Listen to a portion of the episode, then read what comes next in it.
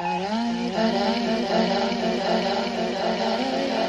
must remember a kiss is just a kiss, a sigh just a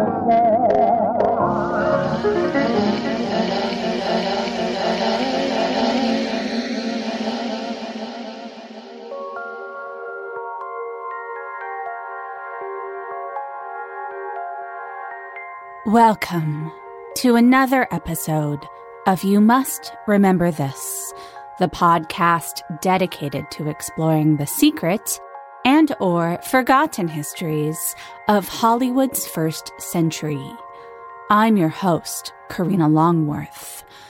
And today we bring you another episode of our ongoing series, Six Degrees of Song of the South. As you may remember from our first episode, the most lasting and memorable aspect of Song of the South is its centerpiece song, Zip-a-Dee-Doo-Dah. In that episode, you heard what it sounded like in the movie, sung by James Baskett, and by a Baskett sound alike in the Saturday Night Live satirical version. There are dozens of other covers of this song available on streaming platforms like Spotify. The Jackson 5 covered it.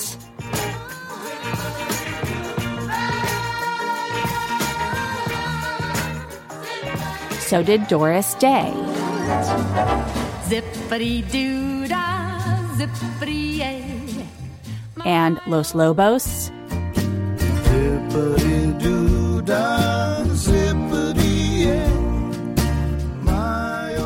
And the Hollies.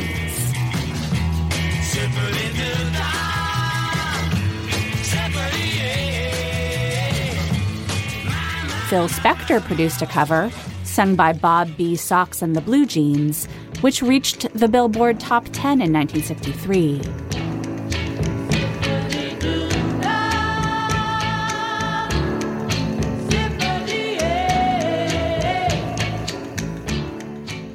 And many Disney associated singers have covered the song too, including Miley Cyrus, who recorded Zip-a-Dee-Doo-Dah while she was still Hannah Montana in 2006, 60 years after it was first introduced. Zippity doo zippity. This song is not just popular, it's also award winning. It won the Oscar for Best Original Song at the 20th Academy Awards in March 1948.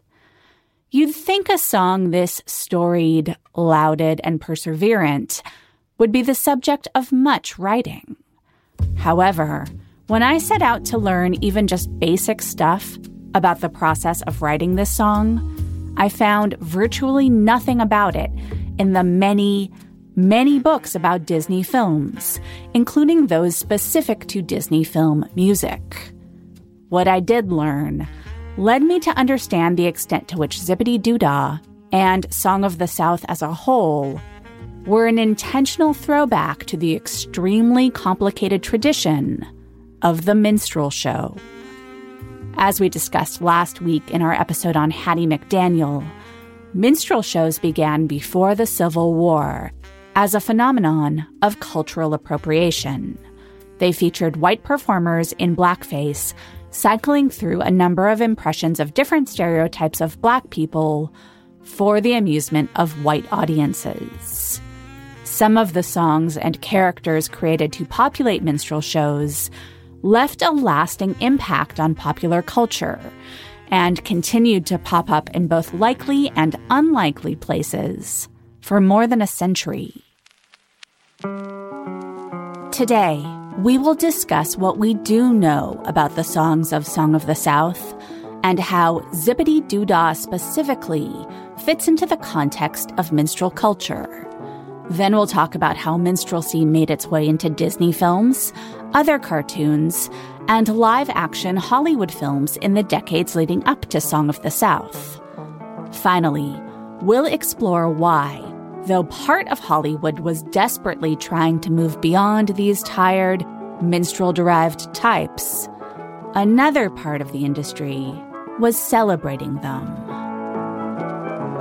Join us, won't you, for part three of Six Degrees of Song of the South.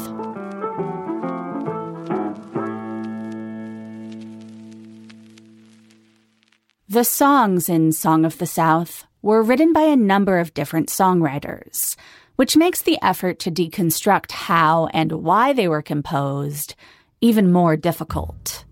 I consulted several books about the music in Disney films and found that they largely sidestepped the songs written for Song of the South. Even the songwriters themselves have not had much to say. The song, Song of the South, a nostalgic hymn for cottonwoods over the cabin door and other tropes of the imagined plantation past, was composed by the Tin Pan Alley team of Sam Coslow and Arthur Johnston. Coslow, the lyricist, had a long history writing songs for films. He had worked on Hot Voodoo, the song Marlene Dietrich sings after strip teasing out of a gorilla suit in Blonde Venus, as well as other quasi classics introduced on screen by Bing Crosby and Mae West. Coslow wrote a memoir about his years as a songwriter, in which he mentions that Walt Disney specifically sought out he and Johnston to write the title song for Song of the South, but offers no additional insight into his writing process. Another song whose writing process I could find no information about is one of the thorniest songs in the film. Let the Rain Come Down is the Ersatz Negro spiritual, which we heard a bit of in the first episode of this season. This was written by Ken Darby, a vocal arranger on staff at Disney who would go on to win three Oscars for his film scores for other studios, and Foster Carling, who is best known as the namesake of an incredible John Lautner designed house in the Hollywood Hills. In the film, the Black Plantation Hands sing this song as they walk to work in the fields in the morning, and a reprise plays when Johnny is in his sick bed.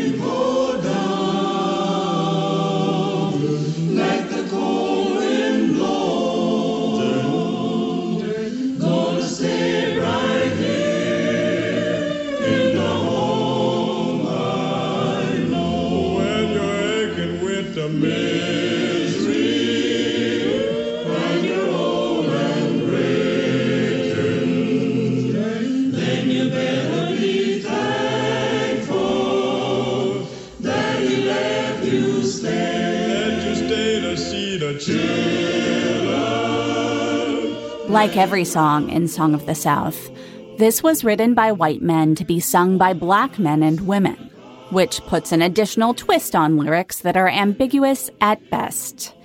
With the lines, Gonna stay right here in the home I know, the song casts their work on a plantation post emancipation as a choice born from a sensible fear of the unknown. Then, finally, they sing that when they're old and gray, you'd better be thankful that he let you stay. You could interpret the he in this line as referring to God, meaning the recently emancipated black workers are thankful that the Lord let them stay on earth to get old and gray, especially since so many did not survive slavery. But that seems like an extraordinarily progressive message in a film that otherwise studiously avoids discussing the human cost of slavery. Given the previous lines about staying on the plantation, it's hard not to hear he as a reference to the white master who, quote unquote, let the workers stay and work after they could have left to lead their own lives. Possibly miserable lives, given the conditions for black workers during Reconstruction, but at least lives with some separation from the place where they had been property of a white man. Jim Korkis, a defender of Song of the South, has noted in his book about the movie that this song couldn't possibly be racist because it was sung in the film by the black singers of the Hall Johnson Choir. Hall Johnson was a multi instrumentalist, arranger, and composer who devoted his very successful career to celebrating African American folk music, including spirituals sung and shared by slaves. The pro Song of the South argument contends that Hall Johnson would have refused to sing this song if he thought it was racist. That may be so. Or it could be that Hall Johnson was like most black people working in the film industry in the 1940s, in that he needed to take the work he was offered in order to be able to continue to work at all. That he was not one to discern between racist characterizations that he lent his voice to is evident in the fact that Johnson also voiced one of the crows in Dumbo, in a scene widely decried as racist, which we'll get to later in this episode. Even today, a lot of people do work that they find to be demeaning when the alternative is to not work at all. This brings us to Zip-a-Dee-Doo-Dah. Zippity Doo Dah was composed by Allie Wrubel with lyrics by Ray Gilbert. Wrubel spent many years under contract to Warner Brothers, where he started out writing songs for musicals like Dames.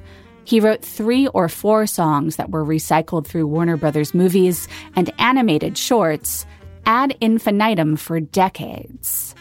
Zip-a-Dee-Doo-Dah was a freelance job, and for both Wrubel and lyricist Ray Gilbert, who also wrote the English lyrics in The Three Caballeros, it was by many miles the most successful thing they had ever done.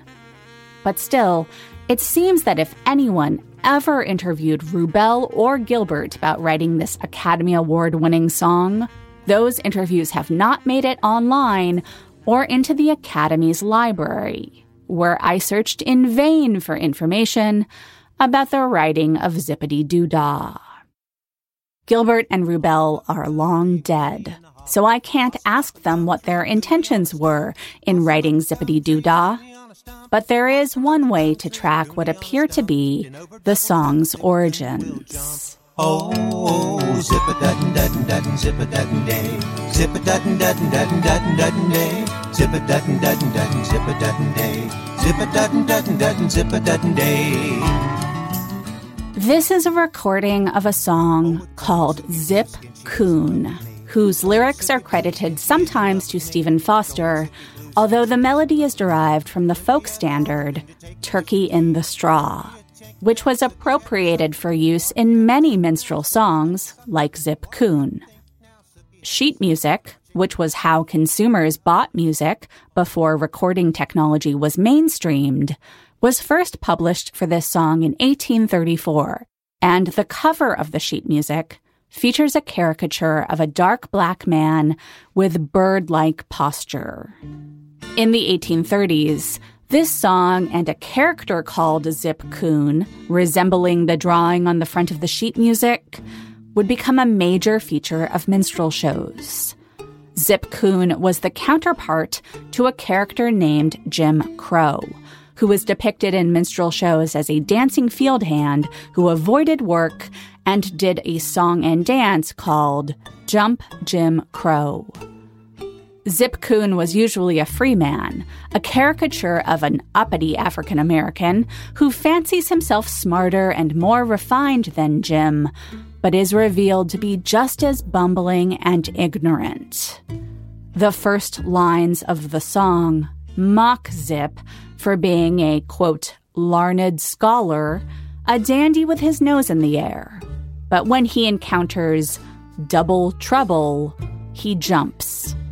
In other words, he looks like a sophisticate, but underneath the costume, Zip is just like Jim Crow, an example of the coon stereotype, a flamboyant trickster who avoided work and pursued maximum leisure. Zip Coon was probably introduced by a white blackface performer named George Washington Dixon, but it was also popularized by another white blackface performer named Frank Brower, who co formed one of the first major minstrel troupes, the Virginia Minstrels. From there, Zip became a pervasive type, mocking the idea of a black person who thought they were equal to whites.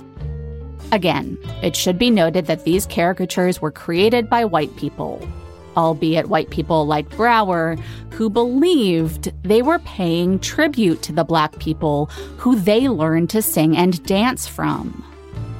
In the 1830s, cultural appropriation was very much in practice, but it was not called out as such, especially in the South, where black people had no rights of property. So it was assumed they also had no right to their own song and dance culture. And in the white fantasy that was early blackface minstrelsy, white people and the pain and horrors they inflicted on the men and women who were their property didn't exist. Zip Coon the song was extremely popular in the 1830s, but these types of characters continued to flourish through the end of the century, with such caricatures moving into vicious newspaper cartoons and anti black political propaganda after the Civil War. Joel Chandler Harris, the creator of the characters in Song of the South, may have been influenced by Zip Coon. He certainly would have been aware of such minstrel characters. But despite the fact that a number of websites have declared Zip-a-Dee-Doo-Dah to be a direct descendant of Zip Coon, as far as I can tell, lyricist Ray Gilbert never commented on the lyrical similarities between the chorus of the 1834 minstrel song and the refrain of the 1946 song, sung by a different stereotype of a free black man in Song of the South. In isolation, the similarities between Zip Coon and Zip-a-Dee-Doo-Dah might be just a coincidence. If Song of the South and some of Walt Disney's previous work wasn't so much in dialogue with minstrel culture.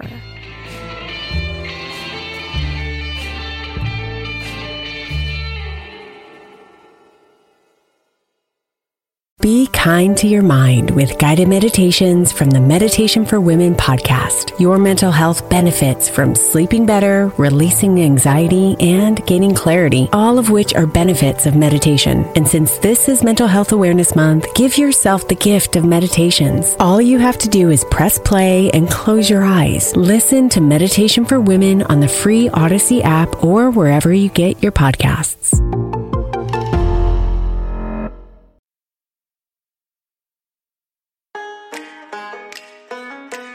In 1933, less than a decade before he acquired Harris's characters, Disney produced a short called Mickey's Mellerdrammer, which depicted Mickey Mouse and friends in a minstrel production of Uncle Tom's Cabin, complete with blackface.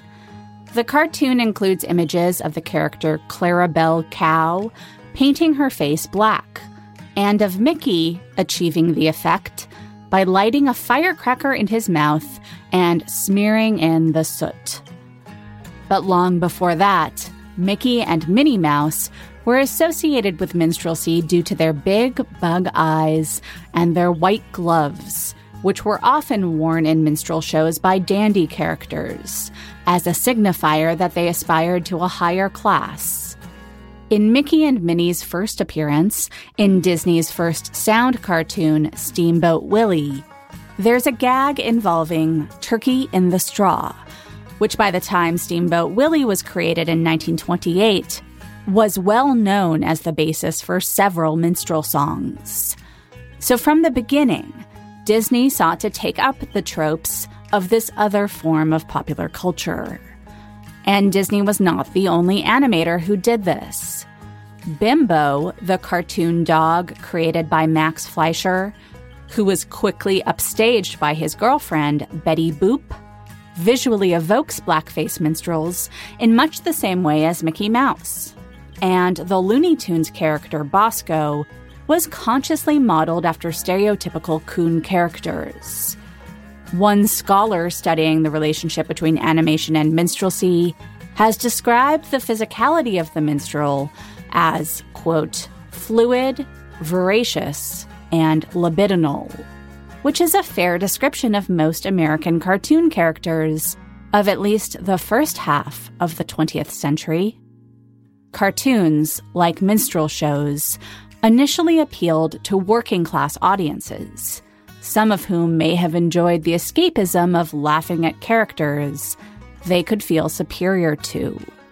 The new technology of animation revived the tropes of then waning live minstrel shows for a new generation.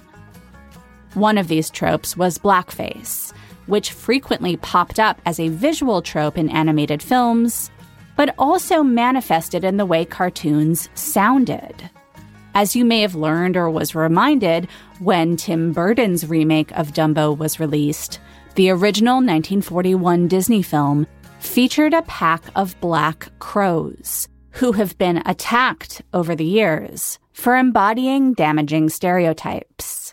The leader of the pack, who was called Jim Crow in the film's script, looks like a minstrel dandy with his flamboyant bright jacket and feather in his cap. This is what he sounds like. I seen a peanut stand and heard a rubber band. I seen a needle that winked its eye. But I be done seeing about everything when I see a elephant fly. What you say, boy? I said when I see The rest of the crows in Dumbo were played by black voice artists, including the aforementioned Hall Johnson and his choir. But the lead crow, who you hear singing the lead part of the song, was played by Cliff Edwards, the white actor who also played Jiminy Cricket in Pinocchio. White voice artists imitating exaggerated black voices were commonplace in radio of the 1940s. But unlike visual blackface, the audience wasn't tipped off that the black characters were being played by white people. Disney was developing Song of the South at the same time as Dumbo. It was the early 1940s, and while white cast blackface minstrel shows had waned as mainstream live entertainment, vestiges of them had filtered down into all facets of Hollywood. It was still fairly common for major white movie stars to do musical numbers in blackface well into the 1940s. And some black actors built entire careers on embodying minstrel stereotypes within films with otherwise mostly white casts. As we discussed last week, Hattie McDaniel's film career consisted of perfecting the minstrel type of the mammy. We also talked about Stepin Fetchit, who is generally agreed on as the first black movie star known to white Hollywood audiences. During his heyday, roughly between 1929 and 1939, Stepin Fetchit's persona, on screen and off, was an embodiment of the coon stereotype. He played grinning, work averse, almost impossibly dim witted servants who would do anything for a laugh, but were ultimately loyal to and even friendly with their white masters. The studio publicity surrounding Stepin Fetchit worked hard to convince audiences that he was as lazy and incorrigible off screen as he was on, while also playing up how well paid the actor was to play the fool. His penchant for buying expensive cars and having his name branded on their doors in lights was widely broadcast. The publicity departments believed that white audiences were not ready to deal with the fact that Lincoln Perry had to be pretty smart to so expertly play so stupid. The Stepin Fetchit character had to appear to be completely brainless, or else he might draw too much sympathy to work as a punchline. Black film historian Donald Bogle wrote a whole book on Hollywood's recycling of minstrel stereotypes. He actually names a subgroup of those stereotypes in the book after Uncle Remus. In much other writing about Song of the South, Remus is referred to as an Uncle Tom type. That term has been used in a variety of different ways over time, But for the purposes of our discussion about minstrel types and how they have manifested in Hollywood, let's look to the example of Bill Bojangles Robinson, one of the all time great movie dancers whose inspiration on Fred Astaire was so significant that Astaire paid tribute to Bojangles in a scene from the film Swing Time, in which Astaire recreates Robinson's dance style while wearing blackface. When Swing Time was released in 1936, most white Americans would have known Robinson as Shirley Temple's dance partner. The little white girl star appeared in four films alongside Robinson, making Shirley and Bojangles Hollywood's first interracial dance duo.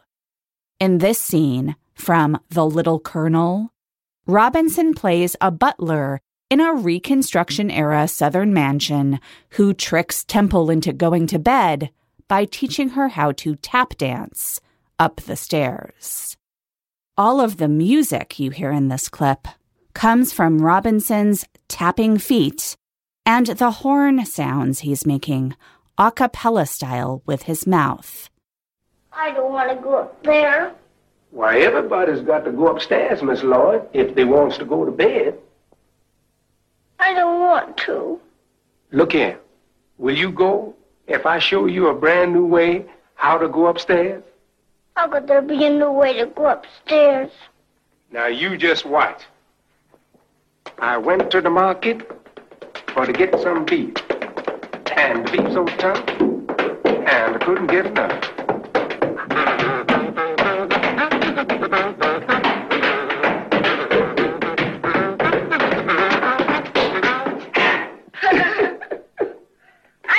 do that too.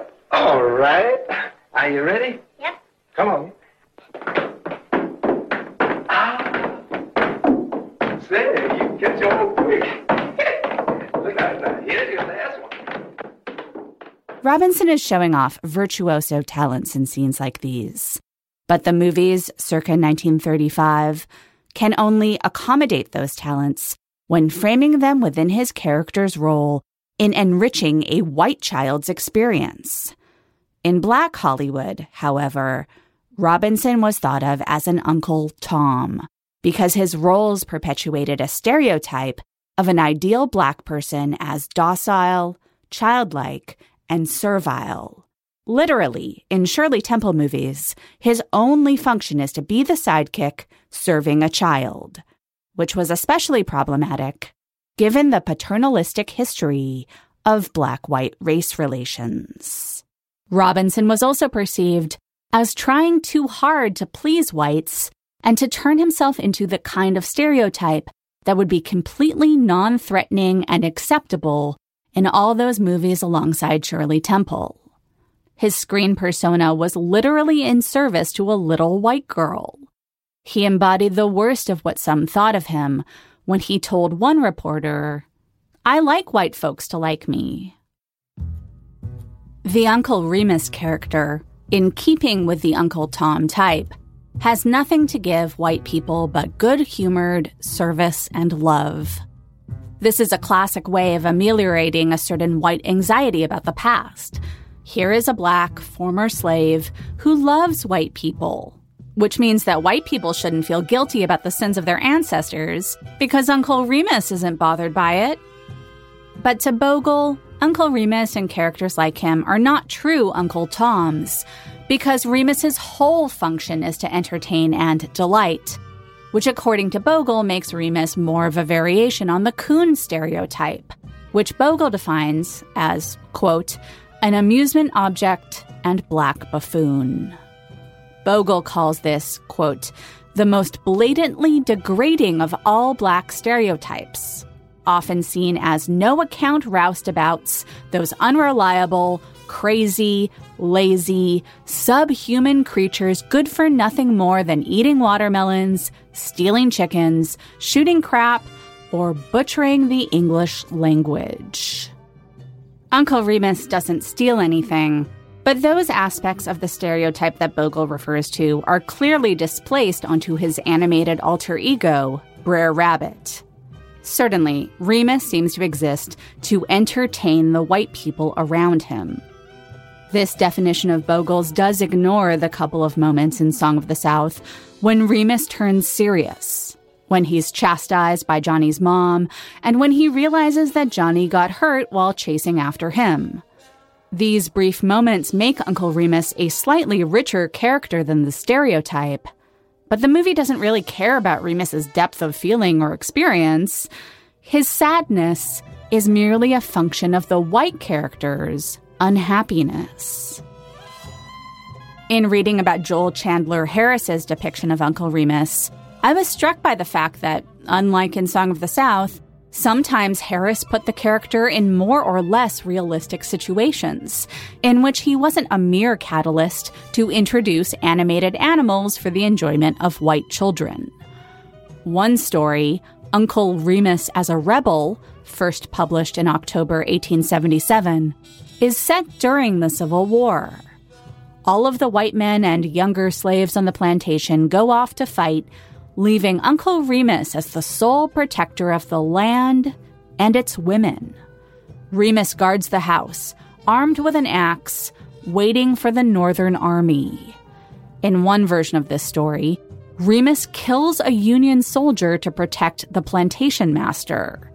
In a revised version, which Harris later put into a book, Remus merely chops off the arm of the Northerner supposedly fighting for emancipation. The young mistress of the house then nurses the Yankee back to health, and they fall in love. This was Harris's idea of a parable about reconciliation between the North and the South. But of course, it requires the black man's loyalty to the South and its way of life. It requires the slave to violently lash out at his supposed liberator in order to defend the man who owns him. Song of the South is a movie for children, so there's nothing like that depicted in it, but it's still a vision of interracial reconciliation that relies on the black man choosing loyalty to the plantation and its masters over his own freedom. We literally see him making this choice at the end of the film. The movie hones in on a single aspect of Harris's stories the conflict between the South and its pre war state, represented by Brer Rabbit, and the outside influences brought on by the Civil War, represented by Brer Fox. In Harris's versions of these stories, Brer Fox is to Brer Rabbit what Harris believed white Northerners were to the confused former slaves, tempted by promises of freedom, only to be suckered into a white Northerner's manipulation. In Song of the South, Brer Fox also represents the dangerous world outside the plantation. But all three main animal characters are all voiced by black actors performing in broad black dialect. The animal voices were provided by James Baskett, the actor who played Uncle Remus, as well as Nick Stewart and Johnny Lee. Baskett, Stewart, and Lee were all veterans of the radio or television versions of Amos and Andy, which initially featured white actors playing black characters and doing a broad imitation of stereotypically black voices. When these roles were recast with black actors, they were expected to mimic the exaggerated impersonations previously performed by the white actors. There were situations in which black performers adopted minstrel stereotypes in order to provide their own commentary. And then there were instances in which the concept of commentary was lost. The minstrel stereotype became what white audiences expected of black performance. One modern analysis of Song of the South suggests that Disney smartly modeled the black characters on tired stereotypes because, quote, the filmmakers sensed that to utterly abandon the Tom and Mammy icons would disorient a mainstream audience in 1946.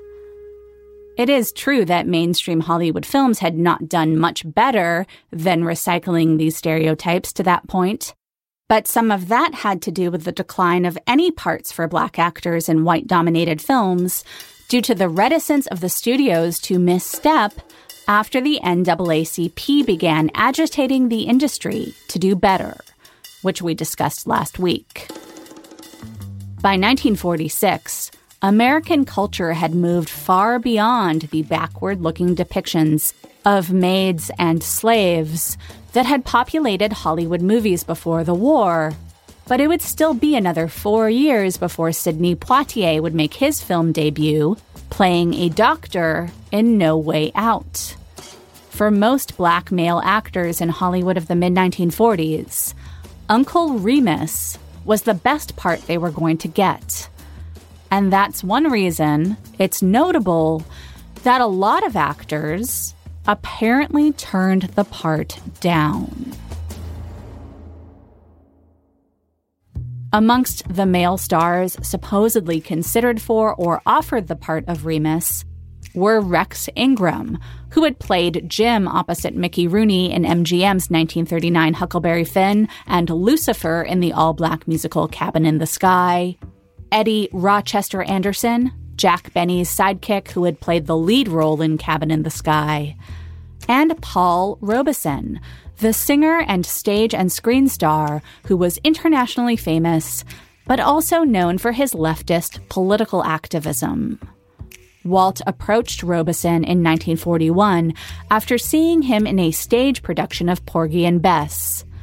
Robeson agreed to review the script for Song of the South, but by 1944, Disney decided to go another way.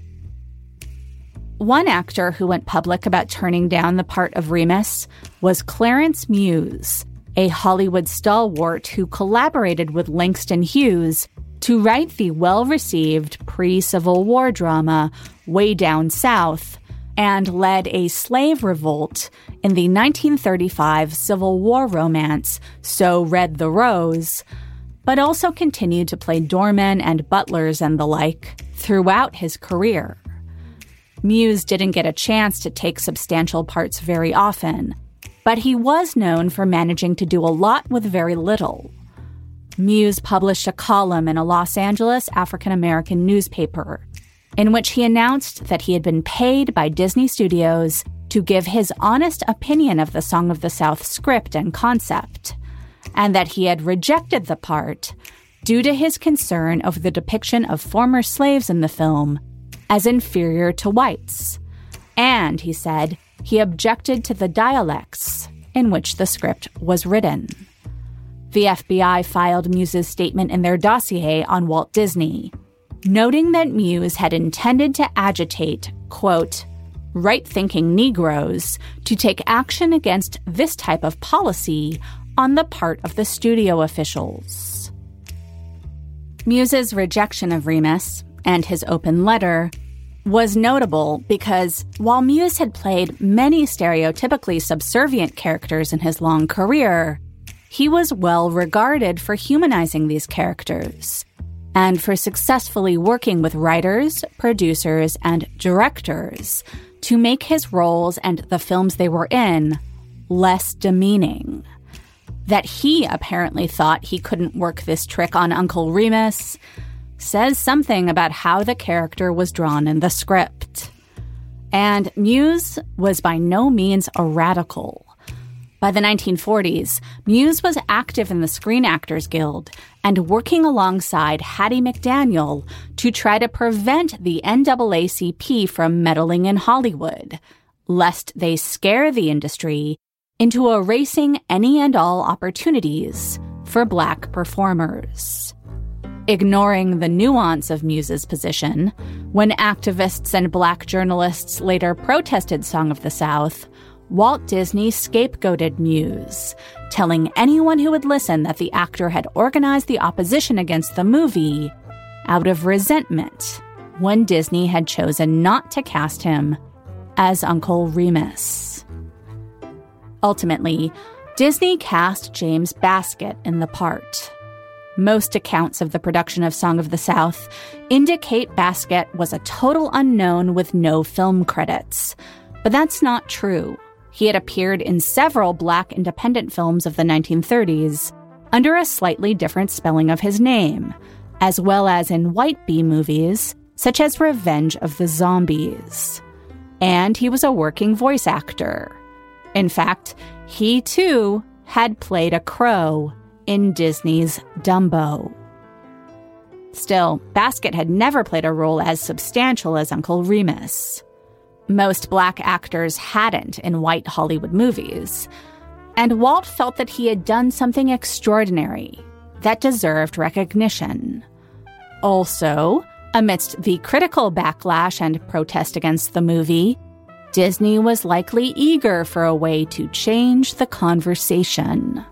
He wrote a column in the Washington Post declaring his passion for Song of the South, in which he announced he was launching an Oscar campaign, focusing specifically on the performance of Baskett.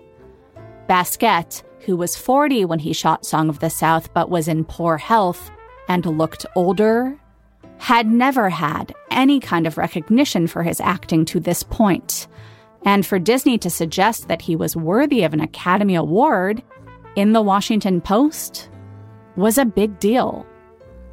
Only one black performer had ever won or been nominated for an Oscar to that point, and that was Hattie McDaniel.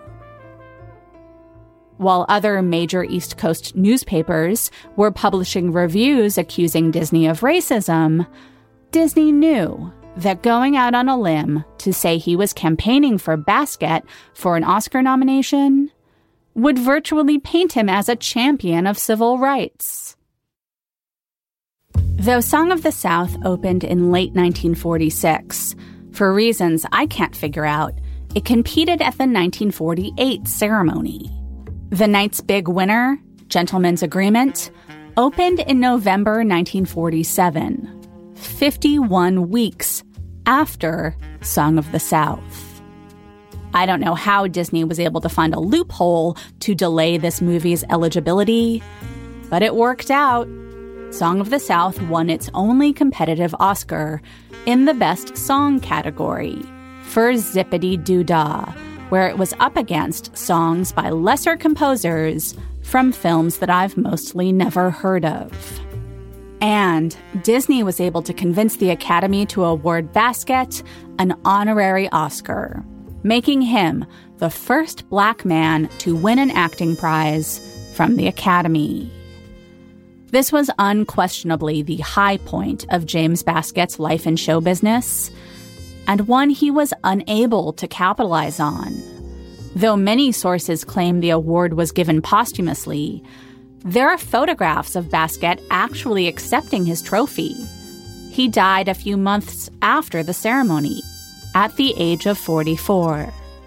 At that point, it was not widely known that Baskett had been barred from attending the premiere of Song of the South in November 1946 in Atlanta because of the state of Georgia's Jim Crow laws banning integrated public events. In last week's episode, we talked about Hollywood's habit of offering tokens to those on its margins to win their favor and loyalty. Baskett and his family were thrilled to accept this token acknowledgement from the Hollywood establishment.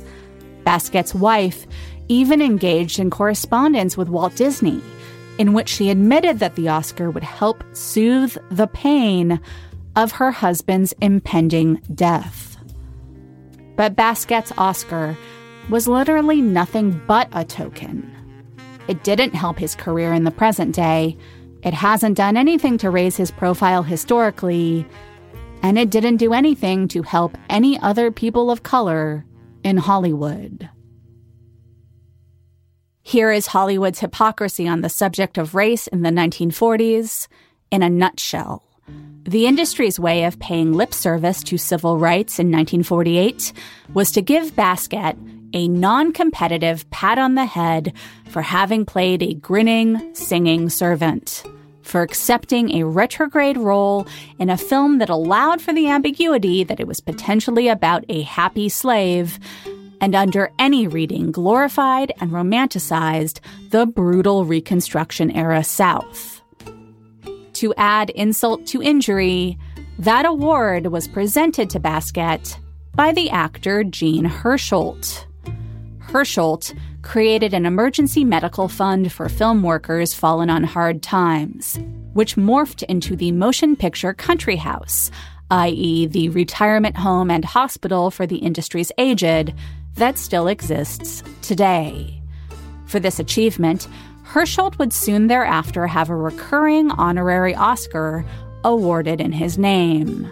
Recipients of the Jean Hersholt Humanitarian Award have included Bob Hope, Elizabeth Taylor, Oprah, and Angelina Jolie. Baskett's honorary Oscar presented by Hersholt was a self congratulatory sop to the need to do something about civil rights, while actually honoring a film that was nostalgic for one of the lowest moments in the history of American race relations, and only doing so because one of the most politically conservative and reactionary men in Hollywood, Walt Disney, pushed for it as a way of drawing attention away from real concerns over Song of the South's racist view of history. Not coincidentally, this happened the same year the Hollywood blacklist really got underway. And that wave was evident at the same Oscar ceremony, where two films about anti Semitism were up for many of the major awards. RKO's gritty noir Crossfire, directed and produced by members of the Hollywood Ten, who had already refused to testify in front of the House Un American Activities Committee, and Gentleman's Agreement, co starring John Garfield and directed by Elia Kazan. Garfield, who was not a communist, would eventually be blacklisted, and Kazan, who had been a communist, would not be blacklisted because he named names instead. Crossfire won zero Oscars that night. Gentleman's Agreement won three, including Best Picture and Best Director. It was Hollywood's idea of safe diversity, as was giving an honorary Oscar to a dying black man who would never be able to capitalize on this achievement. Baskett would never play another role, and no black man would win a competitive Oscar until 1963. These gestures allowed the industry to suggest to one side that they were making progress, while reassuring the other side that the progress was not going too far. This was both sides' political gamesmanship, 1948 Hollywood style. To some extent, that desire to have it both ways, commercially and politically, to make money off of racism without alienating anti racists and vice versa, is one of the core themes of this series. Next week, we'll explore how Walt Disney, anti communist, hired a known communist to fix Song of the South. Join us then won't you? Thanks for listening to You Must Remember This. Today's episode was produced, written, and narrated by Karina Longworth. That's me. Our research and production assistant is Lindsay D. Schoenholtz. Our social media assistant is Brendan Whalen. And our logo was designed by Teddy Blanks. This episode was edited by Jared O'Connell. For more information about this episode and other episodes, please go to our website, you must remember this podcast.com. There you'll find show notes, which include lists of all of our sources, information about music, and much more. If you like the show, please tell anyone you can, any way that you can. You can follow us on Twitter at Remember This Pod, and we're on Facebook and Instagram too. You can also support the show on Patreon. Just go to patreon.com slash Karina Longworth. You can subscribe on Stitcher or wherever you get your podcasts. And here's some big news. After five years of You Must Remember This, we're finally selling merch. Go to podswag.com slash remember Now, to find You Must Remember This t shirts, tote bags, and mugs, all of which are perfect for holiday season gifts. We'll be adding more items to the store in the future, including signed copies of my books. That's podswag.com slash remember. We'll be back next week with another tale from the secret and or forgotten histories of Hollywood's first century. Join us then, won't you? Good night.